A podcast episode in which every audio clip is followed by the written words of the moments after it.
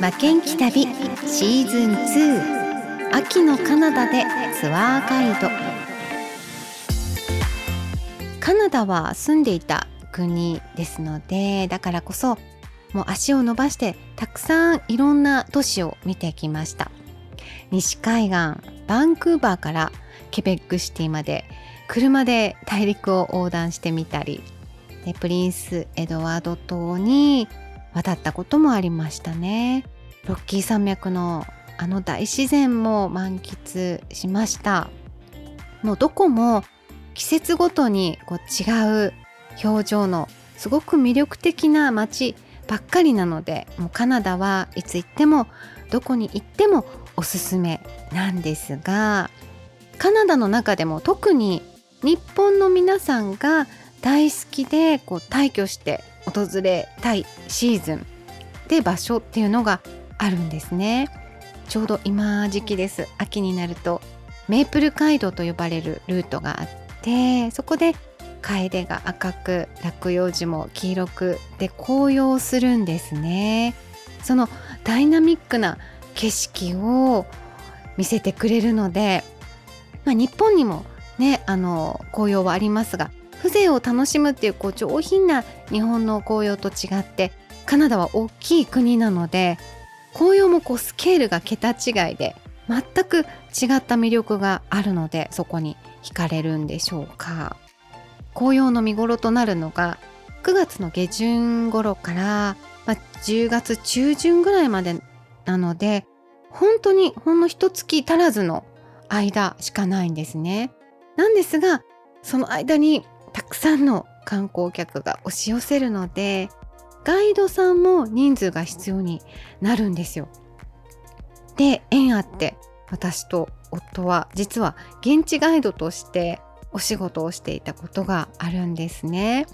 ということで、えー、今日は日本からのお客様と一緒に巡ったメープル街道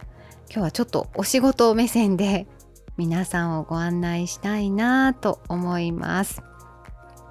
メープル街道っていうのは多分日本の旅行者さんがつけたんですかね。カナダ人はそういう風に呼ばないので。でも上手ですよねこうイメージできます。ヘリテージハイウェイっていうルートなんですが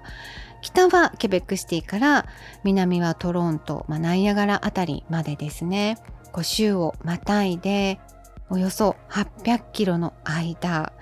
セントローレンス川っていうあの川が流れているんですね。オンタリオ湖に注ぐんですがそこに、えー、たくさんの観光地があって紅葉スポットがあってそこを巡っていくんですけど1年目はオタワ在住だったんですが、まあ、案内する範囲はメープル街道全般なのでもう研修もみっちりあのやりました。あの今や世界中に支店がある大きな、まあ、旅行会社とあとオタワで、まあ、個人で代理店をやっている旅行会社とあったので、まあ、その両方を掛け持ちしながらやっていて両方のあの研修を受けていたんですね。でも私はあのすごく方向音痴なので あの研修だけでは不安で夫と2人でレンタカーを借りてこう実際に街まで出て歩いたりしてそう勉強してましたね。で私がこう担当する都市っていうのはケベックシティとモントリオールオタワそれからモントリオールの北にローレンシャン高原っていうこうリゾート地があるんですね。冬はスキーが楽しめて秋は紅葉が素敵でっていう。そこが多かったですね。あの空港でまあピックアップをしてホテルに送り届けるっていうだけのこう短時間のものから、まあ、実際に3時間とか、まあ、1日中とかこう市内観光をバスガイドさんのようにこうバスの中でマイクでお話をしてで降りてまたそこを案内するとかっていうのをやってたんですね。であのなのでカナダの習慣とか、まあ、歴史とかその街を案内するので、まあ、場所だったりこう基本事項みたいなものをたくさん勉強させてもらってたくさん覚えました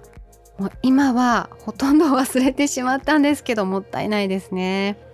でも研修も本番もこう実際に旅をすることには変わりがないので本当に楽しくあの仕事させてもらってたんですよね。で私が好きだった場所を今日はちょっと紹介したいんですけどケベックシティですよねまずは旧市街の中をこう歩いてもらうんですね。もう綺麗すぎるので可愛い街すぎるのでもうお客様もはしゃぎすぎるっていう感じで。初めて訪れるともうほんとわー素敵ってやっぱりなりますよね。案内してて嬉しくなる場所ですね。シャトーフロントナックっていう、まあ、ランドマークになっているホテルがあってそこからセントローレンスリバー込みの紅葉もすごい素敵なんですよね。で旧市街っていうのは城壁の中でそこを歩くんですが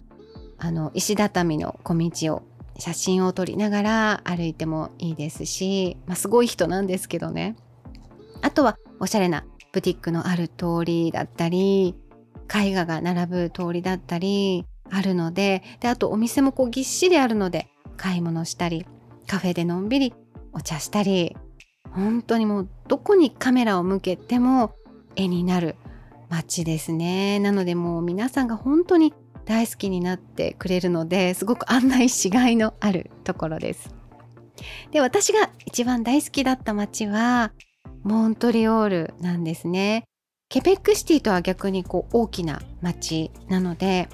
バスの車窓でこう案内をしながら、まあ、ポイントで降りて、まあ、時間を決めてピックアップするっていうそんなのが多かったんですね。でも絶対に外せないのはノートルダム大聖堂ですね。息を飲みます。何度行っても何度見ても壮大で美しくて。あのスタステンドグラスの青がまずこう目に飛び込んできて心をつかまれますね。セリーヌ・ディオンが挙式をした場所で有名なんですよね。ですが、まあ、一般の方はできません。であのガイドトークでも必ずしてました。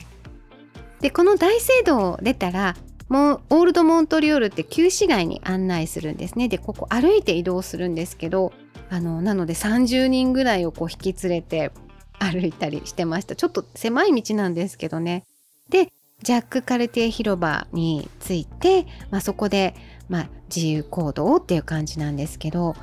大道芸人がいたり似顔絵を描いてくれる人がいたりその周辺もこう楽しいお店がいっぱいあるのでもう時間がある分だけそこで過ごしてもらうっていう感じで。で私もその周辺を歩いてあの過ごすんですけど私がいつも待機する、まあ、好きな場所があってそれが、えー、ボンスクールマーケットっていうところなんですが広場からこう西の方角に小道を入るとおしゃれな建物のショッピングセンターがあって全然大きくないんですけれどもちょっとこうお高めなお洋服とか洗練されたこう小物というかお土産が買える場所なんですね。でそこはあの化粧室も綺麗なのでだいたいそこにいました。でそこはあのお客様も案内しているところなのであのすれ違ったりとか時々おしゃべりしたりとかすごくね素敵な時間でしたね。あとはそうですねモンロワイヤル公園ですかね。展望広場からモントリオールが一望できるすごく気持ちのいい場所があります。もう紹介し始めるとキリがないぐらい素敵なところでなのでもうモントリオールが好きすぎて2年目はあの引っ越して住んでいてそこからあのガイドのお仕事もしてたんですよね。そしてオタワそうですよねオタワも大好きでもう庭のような感じなので自信を持って案内できる街の一つでしたね。パーラメントヒルはもう皆さん感動されてましたしバイワードマーケットも必ず案内するんですね市場ですね。あのメープルシロップとかをもうあの大量に買うので値段交渉のお手伝いをしたりとかあとまあ屋台で食べられるビーバーテイルっていう甘い揚げ菓子があるんですねフレーバーもたくさんあって。とか、まあ、プティンっていうあのフライドポテトにグレービーソースとチーズがかかったあの食べ物があるんですがちょっと B 級グルメというかソウルフードというか、まあ、そういう屋台をおすすめしたりとかねそう皆さん喜んでくださってましたね。オタワ川クルーズで水陸両用に乗れたりもするんですよ。市内観光したバスでそのままチャポーンってオタワ川に入っていくんですけどあれもね楽しいんですよね。離島運河の水門も見てほしいしちょっと足を伸ばしてガティノーの公園とかももう本当にそこにいるだけであのマイナスイオンを感じる素敵な大きな公園があるんですけど癒されますね。そこもいいですね。で私が密かに実は楽しみにしていたのが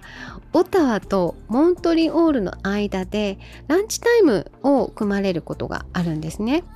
でその時に行くのがシャトー・モンテベロっていうホテルなんですがあの貴族の社交場かと思うぐらいのものすごい素敵な広い部屋でビュッフェをいただくんですね。でガイドも一緒にいただくことができるんですがもう本当に素敵な場所でご飯も美味しいしで他の団体さんもたくさんいらっしゃるのでガイド仲間とも遭遇するんですよ。なのでそこで一緒に食べたりで今日お客様にこういう人がいてとかこんなハプニングがあってとか、まあ、そういうちょっとおしゃべりができる幸せルートでしたね。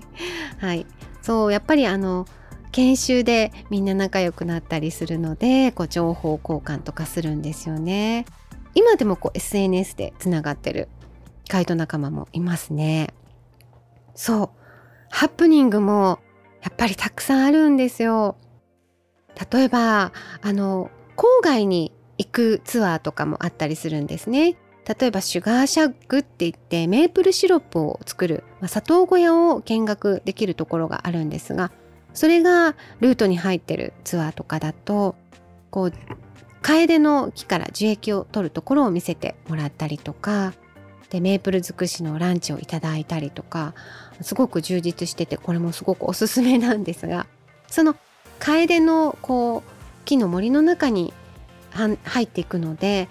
バスのドライバーさんって大体カナダ人なんですけれどもやっぱり道を知らない方もいたりして私はギリギリ大丈夫だったんですがあの同僚の別のガイドさんはこうたどり着けなくってシュガーシャックにまずたどり着けなくてでホテルにももう夜遅くなってから着いたっていう話を聞いたことがあって話聞くだけでももうドキドキしますよね。メインストリートからこう外れるのでやっぱりローカルじゃないとこう分かりにくいっていう道もあったりしますね。まあ、そうじゃなくても結構こう道に迷うっていうのはあのよくあることでした。はい。まあ、これに限らず本当ハプニングはヒヤヒヤもするんですけどやっぱりちょっと覚えてますよね思い出としてね。はいあのドライバーさんとのおしゃべりだったりあのもちろん来てる方とのこうお話だったりとか本当にすごく楽しくてこの現地ガイドツアーっていうのは貴重な経験をさせてもらいましたね。拙いガイドだったと思うんですけれどもあの別れ際に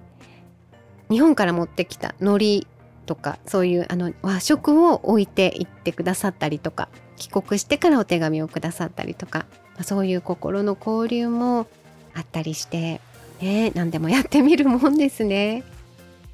はい来年の秋くらいにはね日本からもたくさんツアーがまた出るといいですね。ぜひその時はあの現地ガイドさんともたくさんおしゃべりをしてみてください。ということで今日も最後まで聞いてくださってありがとうございました。ご案内は高江須真紀子でした。制作はクリックボイス沖縄でした。